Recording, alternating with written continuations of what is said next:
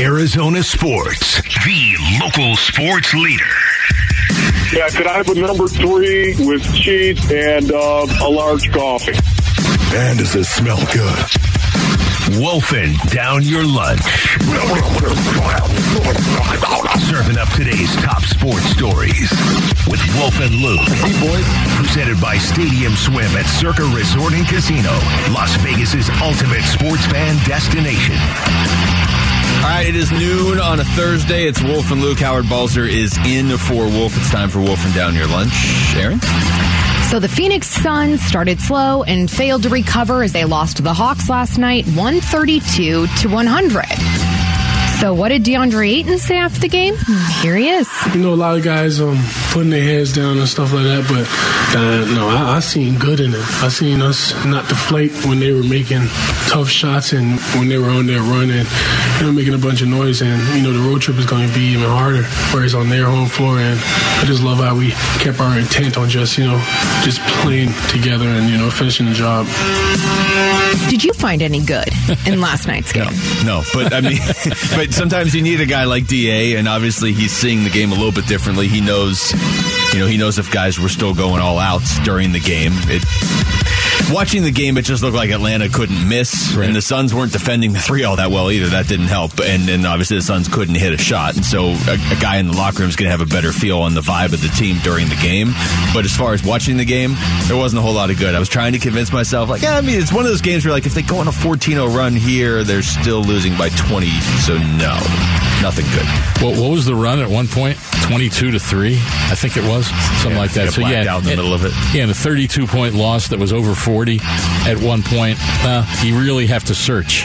Really have to search to find anything good, and I think that's what DA was doing. He was searching. The Phoenix Suns are getting closer to being near whole again as Devin Booker may return as soon as Tuesday night against the Brooklyn Nets. Is this exactly what the Suns need at this point? Yeah, I mean Booker. Whenever and we talked about this earlier, I don't. I, I don't. Not only do I not want to rush him back, I kind of want like, okay, he's ready to come back, and now let's give him an additional week off. The biggest thing to me is I want the team in full playing together for about 20 games before the start of the playoffs. And, and you know, there's going to be change with the trade deadline, whether that is simply trading Jay Crowder away for a bench guy or if there's more to it. But Howard, I just, I want, I don't want the Suns thinking like, hey, the Warriors flipped the switch last year. So, you know, around uh, game 80, 78, maybe we'll get our team together and we'll be ready.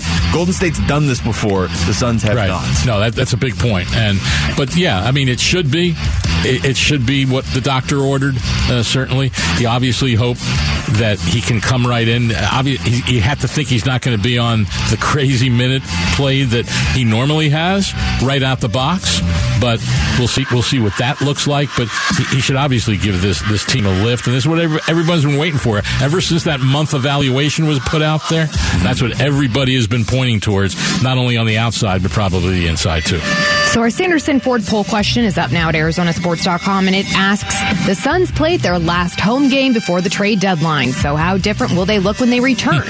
Your choices: multiple new starters, one new starter, new bench pieces, or exactly the same. Well, they're not going to have multiple new starters. That would be crazy. And they're not going to look exactly the same either. I, I you better trade Jay Crowder. So it's got to be either one new starter or just new bench pieces. Yeah, it, could be a combination, and because a, bench piece uh, certainly can play a lot of minutes, and that, that can be that can be key, obviously, for any team. I don't know that it'll be a lot of change. I don't think it'll be exactly the same, but you know who's who knows? I mean, it's everyone just thinks, oh, trading deadline, make a deal, everything's going to be great. But you know, who will that guy be? You just you just don't know. But hopefully, there'll be something there that'll give a lift to this You know what? I'm actually going to say one new starter. Just in listening to, to James Jones, and that would be significant. Just some of the, the way. And whose spot does he take? Well, and that that's I want the clarification of like let's say it's OG Anunoby and he and Cam Johnson are because because they're basically going to be splitting at that point, right? Or maybe you go small and Da doesn't play as much. I just I'm going to say somebody in the top six. I'm going to qualify it that way because you may just get somebody that plays significant minutes in this rotation. Kind of feels like he's like James Jones wants to do that. We'll play some of the audio from him uh, coming up next segment. So 37% say exactly the same, 37% say new bench pieces, 21% say one new starter, 6% say multiple new starters. The Arizona Cardinals head coaching search continues as they will have Bengals OC Brian Callahan in today for an interview. So, will the Cardinals' next head coach from this new wave of interviews? So they had Brian Callahan today, Lou Anarumo yesterday, and Mike Kafka on Tuesday. So, what do you guys think?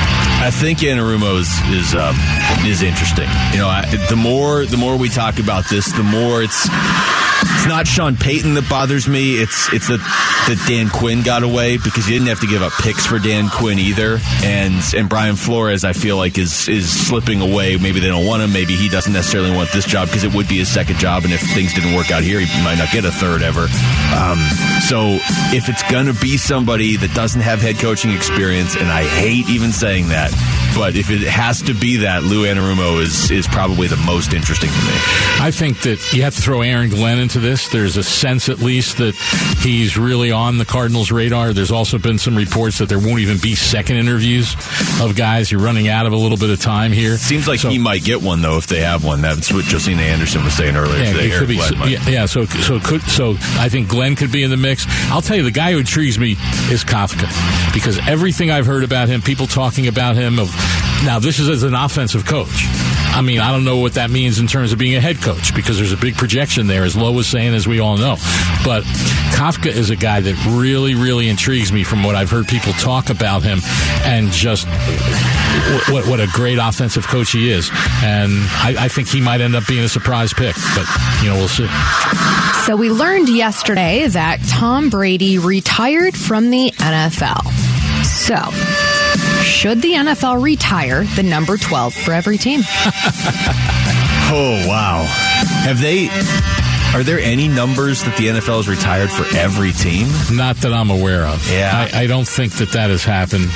And I would say no. I, I would- I would say no too. I don't think that's. I don't think that's disrespect to Tom Brady. no, it's I not. just- I mean, hey, the guy's a great player. There's no we we talked about all that. nobody's going to forget Tom Brady. No, exactly. You don't have to retire his number. Should we start? Should we then maybe let's retire Jim Brown's number and go back in time about him and some other guys? No, come on. I mean, I just used the the example that they have not retired Michael Jordan's number in the NBA, right? So there Right, you go. right. That's that's pretty much that's a yeah that's good enough for me. ASU head football coach Kenny Dillingham was on Burns and Gambo yesterday and expressed his excitement about the future. I can't really comment on uh, any prospect right now, uh, but I can comment about that today is a great day to be a Sun Devil. Uh, this is a a place that we are changing the perception of this place because I know what this place can be, and uh, we're heading in the right direction. What are your realistic expectations for ASU next season under Kenny Dillingham's first year as head coach? What they play eight home games, four on the road. I don't have the schedule in front of me. Um, but as far as win loss, I don't know. I mean, I seven, seven and five. Is that it might be. It's- I mean, a key a key will be what you do in your non-conference games. Yeah. obviously, and if you can do really well there, then I, I guess the thing is how many conference games would be realistic to win, and. Is that two? Is it three? Is it more? I mean, the conference isn't that strong, so maybe some of the teams that are kind of bottom dwellers that have been bottom dwellers with with ASU that, that they can beat. So I think that'll that that'll be even a bigger key. Is ca- can you go 500 in the conference? If they do, then I think they got a chance for at least a, a really competitive record. So your non-conference is Southern Utah, Oklahoma State, and Fresno State, all at home. I'm going to assume you beat Southern Utah. I'm going to assume you lose to Oklahoma State. Ironically, that was one of their better games they played last year. Oklahoma State doesn't have Spencer Sanders anymore, but I mean it's still Oklahoma State. I don't know. It's seven and five. Normally, it would be a disappointment, but if it's seven and five and there's momentum building, Right. Then and who knows? I mean, it, it's tough to project because we don't know how Kenny Dillingham coaches as a head coach in game yet. We just know he seemingly is able to build a team pretty well. Right, and it's the whole staff too. I mean, we all we all focus on the head coach, which obviously is important, but there's a lot of coaching obviously that's done by the staff, and and that's that. Those are all things that everybody's going to be learning about each other when when they hit the field, and in a couple months for spring ball. All right, that was Wolfing Down Your Lunch. Thank you, Aaron. As always, when we come back, the Suns could not get the win against the Hawks last night. Suns GM James Jones weighed in on the current roster, plus an OG Anunoby deal uh, that was proposed that doesn't involve Cam Johnson. So I'm interested. We'll get into that next. It's Wolf and Luke. Howard Balzer in for Wolf on Arizona Sports, the local sports leader. Wolf and Luke middays, Arizona Sports, the local sports leader.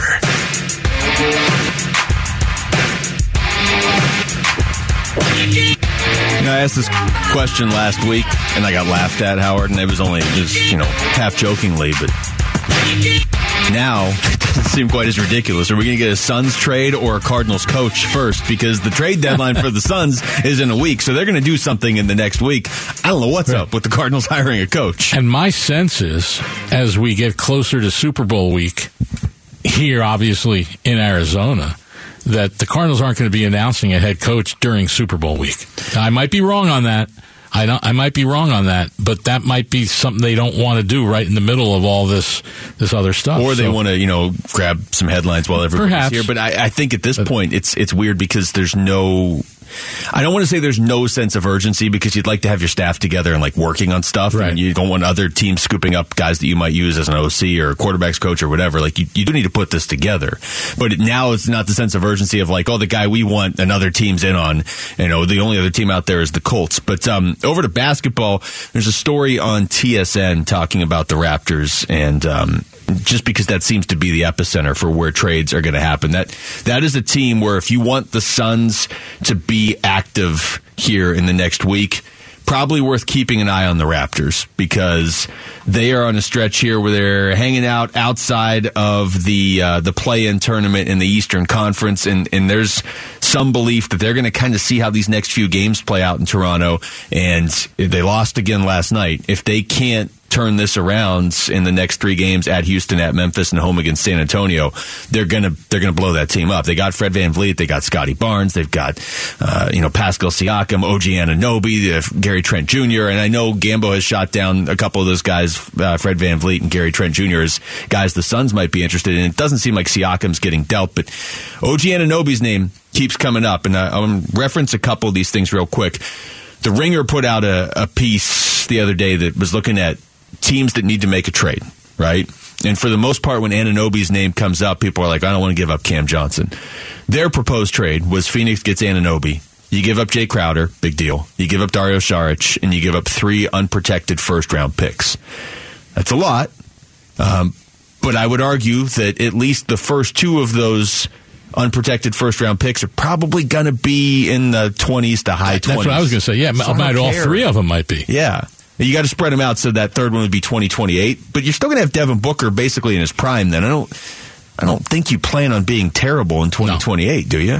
I wouldn't think so. There's also this, uh, the TSN piece referenced. Uh, I want to make sure I find the exact right line of this because this feels like one of those things that if you don't read it just right, uh, people are going to freak out. Um, TSN, uh, basically the Canadian ESPN, so that's who's looking closely at the Raptors. There's a line in the story from today talking about, you know, how are they going to potentially blow up the Raptors? And there's a line in there that says Toronto was close to acquiring DeAndre Ayton from Phoenix in a sign and trade last summer, according to a source. Perhaps there's a deal to be made with the Suns, who are said to be one of Anunoby's many suitors.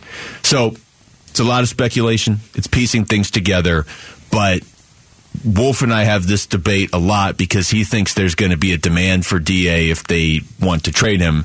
And I think that demand, when he got that contract, went way down. Right. And to me, it's like if you get to the summer, you may be able to trade him to Indiana if you want to trade him. But Toronto is that other team because they have been linked to him in the past. And if you believe this story, it wasn't just linked, it was close to acquiring him in a trade last summer. I don't. I don't know what the deal would be to trade him, and I, that's, I don't think he's key. getting dealt in the next week. I'm just Probably more not. big picture. Yeah, pro- probably not. And but every, everybody knows what Da is at this point. It doesn't mean that he's a bad player, obviously, but I don't know that he's ever going to be what people would would like him to be, if you know what I'm saying. And so it'll be interesting to see. But tr- in terms of the immediate trading deadline, what is a week from today? Mm-hmm. Yeah, so something's got to happen uh, pretty quickly. So I, I think there's a pretty good chance that there'll be a deal there. It doesn't mean it has to happen on deadline day, but we know a lot of times it does. But yeah, I, I, I, have, a, I have a feeling it'll be the Suns doing something it, before the Cardinals hire a coach. It, it, really feels like, but the way this is going, the Suns are going to make a trade and the Cardinals are going to announce their new coach like eight minutes later. that's that's how it, it feels might like be. Everything's just going to pile up together on one like crazy Wednesday next week when Matt Ishbia is also being introduced as the new owner of the team. And, and the calendar now, Luke, is just so crazy because the Super Bowl is February 12th, obviously, mm-hmm. and then the combine starts two weeks after that. The Tuesday, it's two weeks and two days. Be nice to have after coach. that.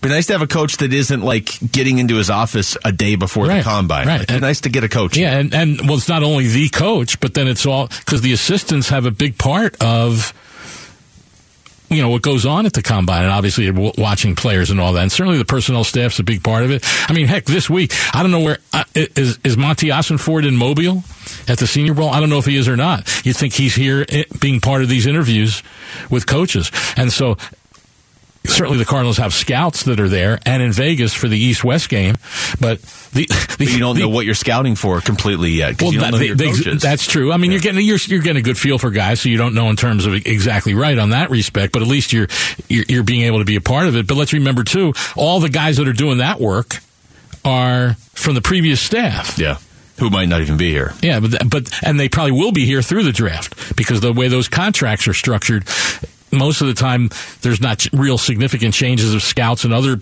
player personnel people until after the draft because the contracts go through May 1st. So I would guess Dave Sears, the assistant director of college scouting, is there. Or, or, I'm sorry, assistant general manager right now. He was the director of college scouting with, with the Lions. So I'm sure he's there getting an eye on all these players and, and probably meeting all these other scouts yeah. that Monty Ossenfort hasn't even met yet.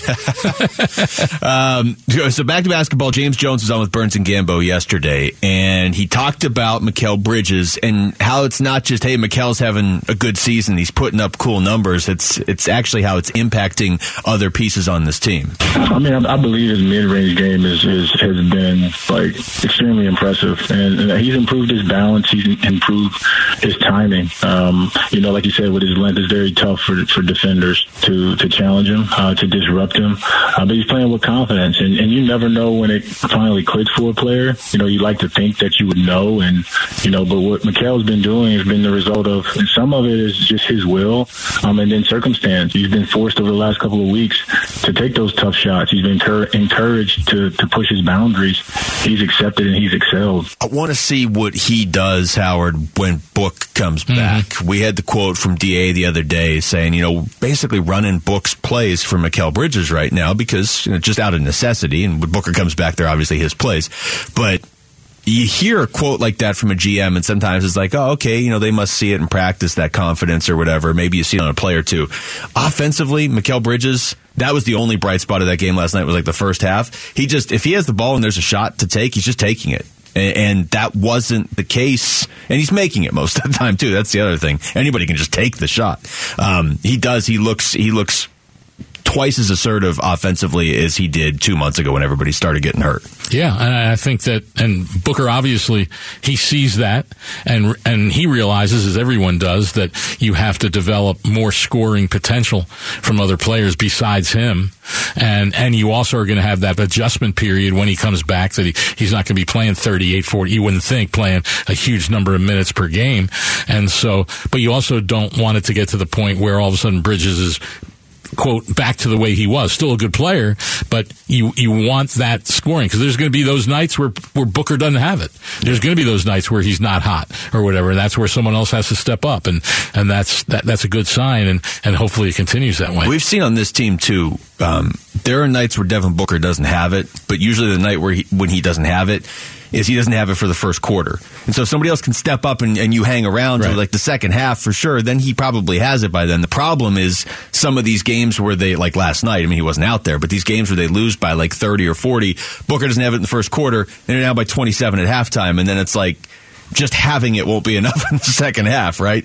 Uh, here's more from James Jones talking about the bench players. You know, you you always have to prove that you belong. Um, we know who our established starters are. We know who, who you know we're, we're, we're down Devin, uh, but when he comes back, you know who carries us. So for the rest of our guys, and we're always challenging them every night. Go into the game prove that you belong. You know, show people that you deserve the minutes that you're getting, and and even if you haven't earned them, you know, keep them by playing well. You can you can see that last night. It's weird to have James Jones have that conversation. I was distracted by the headline on the uh, on one of the TVs talking about Kyler Murray, but we can get into that in a little bit. It's not like breaking news or anything. Um, you can see that though with some of these guys that like a like a Damion Lee in particular. Okay, you got these minutes. Maybe you didn't expect to have these minutes, but you have them. You don't want to give them up you know when when the when the starting lineup is complete and everybody's back and you've got your, your original starting five, you're going to be giving up some of those minutes, but you want to make sure that any that you're getting, you're just you're clinging on to. And I think Damion Lee is one of those guys that has really done the best job of that. One more from James Jones on Chris Paul's return. Last night was really his first game since he came back where he wasn't a huge factor. Chris can carry a team, but that's not when Chris is at his best. Chris is at his best when he's facilitating and he's doing what he did late in that game, making big shots. And prior to that, you know, it was make timely shots, but make sure that the ball got to the people uh, at the right times in the right spots, so that the flow continues. Because we know when when the game gets close, our guys going to look for Devin and Chris. Last night's a tough game to look at individual stats right. because nobody was really nobody playing in the fourth quarter. Four for twenty eight on threes. Yeah, that's that's the only stat you need. Four for twenty eight. The other team, what was it? You said they had forty five more points yeah, 40, the three. In the three, yeah, yeah exactly. I mean, uh, nineteen. Atlanta was nineteen for thirty three on threes. Chris Paul was averaging right around 22 points, right around right about 10 and a half in assists in his first five games back. Last night he had three points and three assists. So look, last look night this, was look at this outlier. Way. The Hawks had more than half the points that the Sun had more than half the points on threes than the Suns had in the entire game. Yeah, at 57, the Suns of course scored a scored 100. And before I know we got we got a break, but did you did you happen to notice the score of the uh, Boston Brooklyn game last night?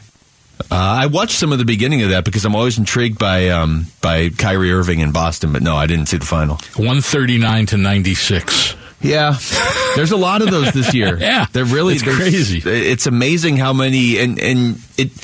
And I thought this watching the end of the Suns game last night. Like you're a professional and you're really good if you're the Suns you got to be somewhat embarrassed to be losing by 32, right? Like if I'm just sitting there on the bench watching the end of the game, I'm like, I'm not happy about this. But it does seem that everybody across the league is kind of immune to it now. Like I'm right. not surprised by that Finally, you're telling me where the Celtics beat Brooklyn by 39 or whatever that math is. Uh, more than that, I guess, 43. 43, yeah. Um, because it's just kind of like, all right, well, just get you next time. there, there seems to be this this new mentality in the NBA of like, yeah, down by 22 in the third quarter. Okay, let's just lose by 45 and Doesn't be matter. ready for next time. Yeah, because you got 82 games. Uh, text us your thoughts to the FanDuel text line at 620, 620 right now when we come back as the Cardinals head coaching search continues. Could the answer be right in front of them? I know nobody wants to talk about Vance Joseph, and because of that, nobody's been talking about Vance Joseph, but we'll dive into that next, the pros and cons. It's Wolf and Luke, Howard Balzer, in for Wolf on Arizona Sports, the local sports leader. Arizona Sports. Cardinals head coaching search update. Update. Update. Update. Update. Update. All right, you want updates? Here's another one. You mentioned the Josina Anderson tweet from earlier today that uh, Aaron Glenn may be getting a second look from the Cardinals here soon. Adam Schefter just tweeted out that Eagles offensive coordinator Shane Steichen is scheduled to have his second head coaching interview with the Colts on Saturday. So maybe the Cardinals are not interested in him. Maybe not. Maybe not. I mean, the Cardinal the the Colts, I think, have had 14 people I believe the number is on their list that they've interviewed, and I think they're down to like second interviews with four or five. So I would suspect that they're close to naming someone next week. Some of the reports have been that there's a split in the organization, that Jim Irsay is still gung ho about hiring Jeff Saturday, and the general manager, Chris Ballard, is opposed to it. I don't know if that's going to create a little conflict in the organization. I'll just I'll just say this in ter- a little bit of old school, Luke, is that if this would happen, obviously Jim Irsay, you know, the sins of the father are being visited upon the son. Mm-hmm. Because back in 1983, when John Elway said, I'm not going to the Colts, don't draft me number one, and everyone was expected the, tr- the pick to be traded in time for the draft, but it wasn't, and the Colts selected him. And a week later, a week after the draft, that's when the Colts made the trade. It ended up being a horrible trade, and traded Elway to the Broncos. Really, they didn't get equal value back for John Elway. no, they did not. they did not get equal value. And Robert Irsay, of course, was the owner of the Colts back then. He made the deal himself, and the general manager at the time was a guy named Ernie Accorsi, who quit. Probably a good move, as Yeah, it turns as out. As soon as that happened, he said, "I'm done here. I'm done." He ended up going to the Giants uh, as the general manager for for a spell. Um, as far as the Cardinals side of things, got the list. I'm just I'm just leaving it here in the studio at this point. So you got uh, Mike Kafka, you got Lou Anarumo, you got Brian Callahan, Brian Flores, Ejiro Evero, Aaron Glenn, Vance Joseph is the last name on here. Now there's other ones. I had Steichen on here as a potential maybe they look at, but if they if they can do it right now and they're not doing it, I guess not. Same with Eric Bieniemy, Max threw him out there, but they don't seem to be looking at those guys. We had uh, somebody write in Steve Spagnuolo. They're not, from what we've heard, not talking to him either. Jim Caldwell, Max threw out there, not him either. Um, at least not yet. it's been four weeks, but Vance Joseph is the one that people don't want to talk about. Wolf and I have talked about it a little bit. I, I guess I'll start here, Howard. Um, for me, as I'm starting to look back on this, like I said before, I think Dan Quinn is, is maybe the one that, that stings the most because you wouldn't have to give up the picks that you had to give up for Sean Payton. And I don't think Sean Payton necessarily ever wanted to come here anyway. Maybe it was just a leverage play. Brian Flores is the other one I wanted out of those top three. But once you get past that, none of these guys on this list have any head coaching experience except Vance Joseph. So where do you come out on Vance Joseph? Because I got to be honest, and you can't make a decision based on this. I get that. But if the Cardinals announce in a week, hey, you know, the guy we wanted all along was here all along, it was Vance Joseph. That's not going to be received well by the fan base, and that's not a knock on Vance. No, it, it probably won't be, especially because of the whole thing about casting the wide net and all those things. It also doesn't mean you can't cast a wide net and then come to the conclusion that he's the best choice for the job. And it doesn't mean that any of the other guys wouldn't be good head coaches, but they also come with a special set of circumstances. And one of the reasons why I could see Vance Joseph making sense is because he knows the organization, he knows the pitfalls, he knows the players, and you would have a certain amount, of, not a certain amount, you'd have continuity within at least the way the defense plays. And here's the intriguing part. Because we were talking earlier, Luke, about what I've seen as different people being interviewed for offensive co- uh, offensive coordinator openings around the league, and a lot of them are quarterbacks coaches, or uh, I saw one a tight ends coach being interviewed somewhere, and those are guys you're wondering, well, how will they be as offensive coordinators? How will they be as play callers? You just don't know. Well, there's two young guys, and I don't know what Vance Joseph thinks of these guys, but there are two young guys on the Cardinals staff right now Cam Turner and Spencer Whipple. They were both co-passing game coordinators last year under Cliff Kingsbury. I'm not sure if they had the title the year before or not, but last year they were at least co-passing game coordinators, and Turner was also the quarterbacks coach. And the quarterbacks coach is crucial in all this because that's the guy who really works on a day-to-day basis with the quarterback. And from people I talk to, they consider those guys I'm not. I don't want to overstate and say rising stars, but they're guys that are rising in the league.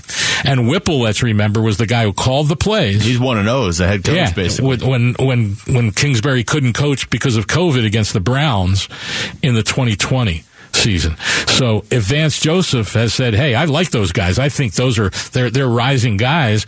We'll have continuity in the offense. We don't have to learn a new offense." Now they'll put their own tweaks on it, but you know the one aspect of all this with Kyler Murray is that if it's someone else, he's going to, in addition to not being able to pr- practice until October, probably, he's going to be learning a new system.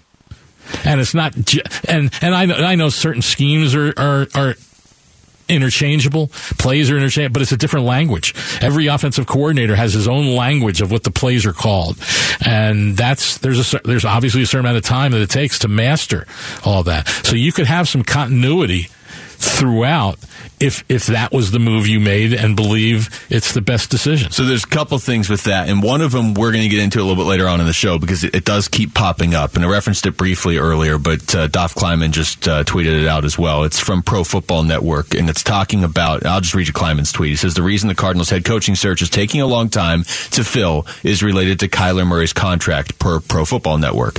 And the quote he pulled from the story, and again we're going to get deeper into this later on in the show, is quote Many of the desired candidates don't want to take the job knowing they'll be tied to the hip of Murray for the next four seasons, unquote. So there's a lot to dive into Yeah. right there. And if that's truly happening, that's not great. That's really not great because everything then, I know everything hinges on your franchise quarterback anyway, but now it's like everything hinges on Kyler Murray. If you go with Vance Joseph, and- again, I just keep saying the caveat. I think Vance Joseph deserves a chance to be a head coach somewhere again. I don't think he got the best opportunity in Denver. But if you go with him, your fan base is going to look and say what I just said of like, wow, all this, he did all this for four weeks. I'm bringing Sean Payton, this, that, and we're just going with the same group. But the other thing is, there's going to be this feeling of okay, this is a throwaway season. You just you're bringing Vance back because he's already under contract, and a year from now we're going to do this again hmm. unless he can work magic with a backup quarterback. I mean, that perception is going to be out there Yeah. again, fair or not, and and you can't make a decision as an owner based on the perception from the fan base, but. I just I really hope this uh, this line from this story isn't true that that coaches that you want are like I don't want to go there and coach either Kyler or be tied to Kyler's contract. And you and I got into it a little bit earlier on this. So, like, if, if just using Brian Flores as an example, if you're Brian Flores and you're like, okay, so if I come in and I can't win with Kyler Murray the first two years and he's missing half the first one, I get fired and you Right. just stick with Kyler, or do you have a plan?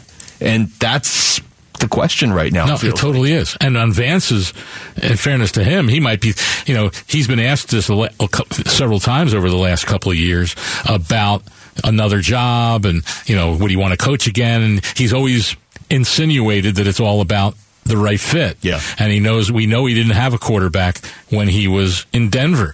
How would he feel about that? Does, does he real, believe that, okay, maybe this will be my last shot and I've got to, you know, you know, take a swing at it and, and hope that it, it can be made right with Kyler. And, and when he comes back, he stays healthy.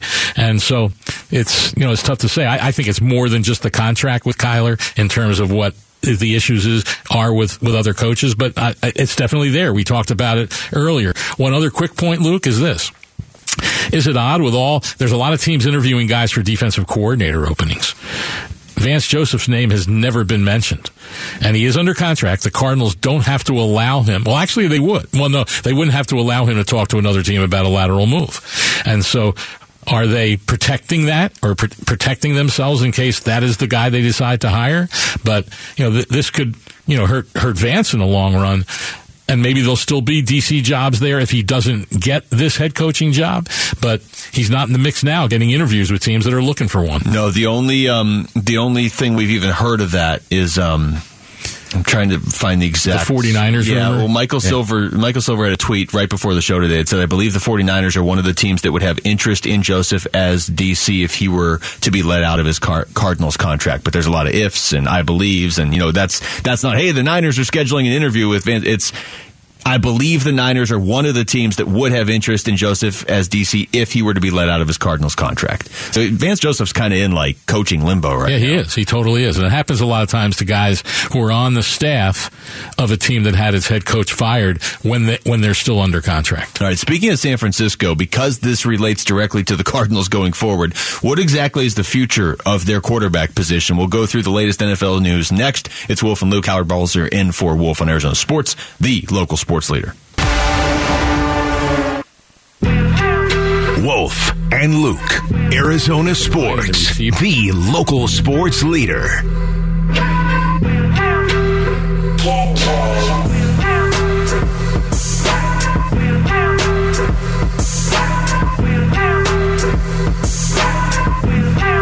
I do wonder, too, Howard Balzer's in for Wolf today. It's Wolf and Luke. Really have not heard Jim Harbaugh's name at all as far as the Cardinals. No, none at all. I mean, he's got experience. He's got good experience. Things might get ugly, but he's got good experience. Do you want to win or do you want to be comfortable, right? Yeah, I'm I'm not sure there would be a fit there organizationally, but who knows? Boy, I'd who be knows? entertained. Whew. Um, going around the NFL, the uh, the 49ers trying, it feels like every offseason the 49ers are being asked to shed light on their quarterback situation. Let's start here. This, I believe, is the obvious one, but Kyle Shanahan on Jimmy G coming back. Is there a scenario which you guys could see Jimmy being back, and if so, what, what would that look like? No, I don't see any scenario of that.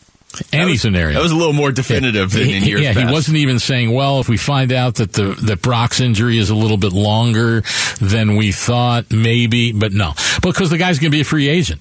That's a, that's a big difference from last year. A Garoppolo had shol- shoulder surgery in March last year, but he was also under contract to the 49ers. Now he's not.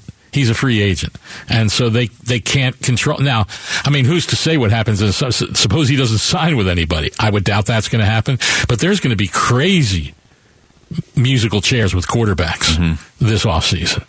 And so we you know we'll see we'll see how that plays out. But you know the Purdy thing is you know is a big one. It's it's a big one and all indications are and you never really know until they get into the elbow to do the surgery.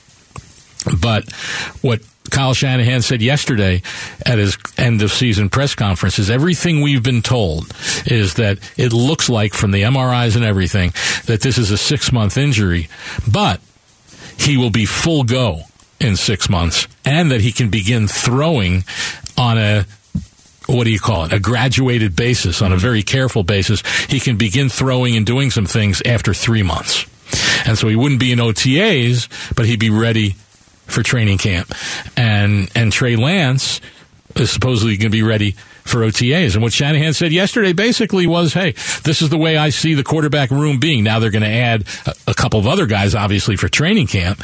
But it, he didn't. He didn't. They didn't send. John Lynch was there too. They didn't sound at, at all to be thinking, oh, we're going to. Well, no, we're not going to be looking for another veteran or another this or another that. These are our two guys. Now, if they find out something different after the Purdy surgery, that could change things. But if it is what they believe it is, they're they're going forward with those two guys as the main ones going into uh, going into next July. Yeah, well, and that's the best case scenario. And you know, I, I, I the Brock Purdy story is a good one. I, I would hate to see like I don't want the Niners to have success, so I'm torn here. But I don't want to. I don't want to like that that tweet by Dov Kleiman yesterday where he was talking to, uh, see if I can pull it up here, where he was talking to Dr. Mark Adkins, a notable orthopedic surgeon, as he described him. And he said, uh, Tommy John surgery expected to miss about a year, according to that guy. Now, he, he followed it up and said, this is just this one guy's opinion. You know, it doesn't, it's not the team saying it. I'm not reporting this.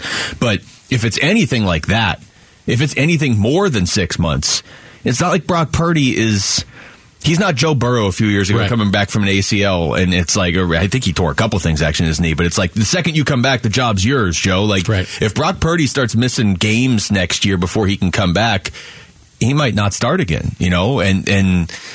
I don't know if you're San Francisco. Do you just go in and say, okay, we're going to have an open competition between Trey Lance and whoever else is there? Do you just say it's Lance and Purdy and you look at your history and you seem to have injuries at that position every single year if you're the 49ers? I just, for, for the guy to come in, never lose a game other than this past Sunday when he really didn't play in the game, it's crazy to think that he might not even be the starter next year. He probably will be, but he might not be. He might not be. No, you're, you're 100% right. And I don't know if that other doctor qualified it, saying that that could be the case, because that's what pretty much everyone has said. If it's, if, if it's more serious, then it could be Tommy John surgery, and then it could be a year. But like like like everyone's saying, is all the MRIs and everything has indicated that it won't be. And there's another guy he called, he called the sports doc, Dr. David Chao, who used to be a a team doctor for the Chargers. He has a website and he, he's pretty darn accurate. And I communicating with him at times because he gives me some some good info. And he gave me the info, Luke, that I had mentioned early uh, some time ago about Kyler also having the torn meniscus that some people tried to downplay. And Dr. Chao said, no, don't downplay that because that can affect the beginning stages of the recovery. And he called that Purdy's injury was that uh, was it ulna ulnar collateral ligament? I think it was. Yeah. He called that during the game, just watching it. He he he, he called that that's what it was, and he has come out and saying it could be longer than six months, but if it's you know just what they think it is, then he should be okay. But he did qualify it and say if they find out something a lot worse, it could be Tommy John. So they'll they'll find out that when he goes under the knife, whenever that ends up being. Well, it's just it's crazy because of his situation. It's like it's got to be six months. It can't be right seven months. You know what I mean? No, then you miss a yeah, sudden- then you miss the whole the whole month of August basically. and he needs that month Yes. of August more than like just an established starter on a team that just went to the NFC Championship would, would typically need. Uh, there was also talk, and, and not surprisingly, the 49ers are one of the teams that would be in favor of this, of just having a way where you can carry three quarterbacks. Um, I don't really see the downside to that, at least in the playoffs. And, and I'm not saying, hey, expand the roster to 54. And, you know, some teams might use that as an extra linebacker and this, and no, no strategy. You get an extra quarterback, nothing else. You can't, Right. you can't shift that position to having a, a, you know, a seventh receiver or something. But what we watched on Sunday was brutal to watch a team and it's not like they lost their first and their second string in the game. They lost their third and their fourth. And then you're just watching. I mean, that, that was one of the worst meaningful football games I have ever watched. And I get you don't want to overreact because it's not like that happens every year. And it feels like every year after the conference championships, there's always some rule that needs to be changed. But, um, that seems like a simple solution. It, I think it is, and they had that rule in place um, more than a decade ago, and then it went away mainly because teams didn't have third quarterbacks and they weren't dressing the guy anyway, and there were very few instances where it happened. Well, so so be it. Here's here's why I why I think it would be good for the game overall, even if you never use it. But like you said, have a 54th player that every that 54th player has to be a quarterback. Most of the time, it's going to be a, a young guy who's on minimum salary, and so in addition to having that fail safe that he is available to play in a game if you need it, he's also learning. You know, a lot of teams say, "Well, we'll put the third guy," and some teams they'll put the third guy in the practice squad which sometimes they do. But then all of a sudden they get three injuries at cornerback or something, and they don't have enough corners to practice during the week, and the quarterback's off the practice squad because they have to sign somebody else. So just make this that it has to be a quarterback, and then you're developing young guys and you're giving them a chance to go to meetings, be on the field, do scout team, whatever it might be, just be around the game. And that's good for developing quarterbacks. So I think it has a two pronged positive development for, for doing that. And I think the, like I said, the reason they ended it is because teams weren't keeping the third quarterback and they hardly ever used it.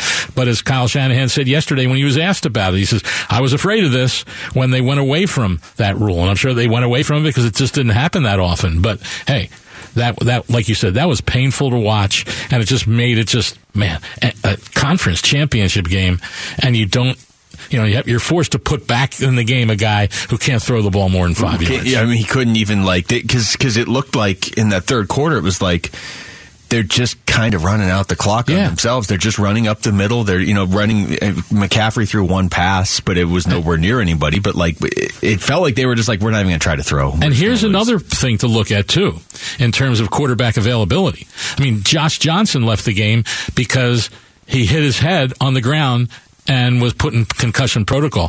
The way the league is being overly safe with that now and removing guys from the game, even sometimes if they're not even sure they had a concussion, but they show this, you know, instability and they're out of the game, there's more chance of that happening and affecting a quarterback being taken out of the yeah, game. it's more likely a guy might get pulled for that. You're Yeah. right. yeah, hundred percent. Like, what would have happened if? Okay, so let's let's say. Let's say Purdy gets hurt in the third quarter and Josh Johnson gets hurt in the fourth quarter, and somehow the the, the game is like tied when they go like, really close, yeah. Because I mean, the first quarter of that game was was pretty even, and somehow the 49ers like win that game. And you're going into the Super Bowl now, and Purdy's not playing, and you know we don't know what Josh Johnson. But let's just say Josh Johnson wasn't able to play in the Super Bowl either. Are you just picking up Ryan Fitzpatrick to be your quarterback in the Super Bowl? Like, what, I mean, they they don't have any quarterbacks. Maybe, left. yeah, it could have been possible. And you mentioned close in the first quarter. It was close at the end of the second quarter uh-huh. when when Johnson fumbled that snap, and it led to a touchdown and had him behind by two touchdowns. And then, of course, he got hurt in the third quarter. So yeah, I mean that. who knows? I mean, I heard some rumors this week. It was so crazy. P- people were creating a story that the Chiefs, with all these injuries to the receivers, might sign Odell Beckham Jr. Right? Bring him who hasn't played football in a year. Saw that. Right, and bring him onto a team and well, put him on the practice squad. See what he's got. Well, I guess crazier things have happened. But yeah, a team would is- yeah, a team would have to do that with the quarterback. I mean, if the 49ers had somehow managed to win that game, they would have basically have had to, to sign two quarterbacks going into the Super Bowl, one to be the starter, and one to be the backup. Unless I mean, they may have a guy on their practice squad, but I don't know. That was just that was a weird scenario. When we come back, Devin Booker's inching closer to a return. He's rounding third in his own words. So is this exactly what the Suns need? Exactly when they need it? It's Wolf and Luke. Howard Balzer in for Wolf on Arizona Sports, the local sports leader.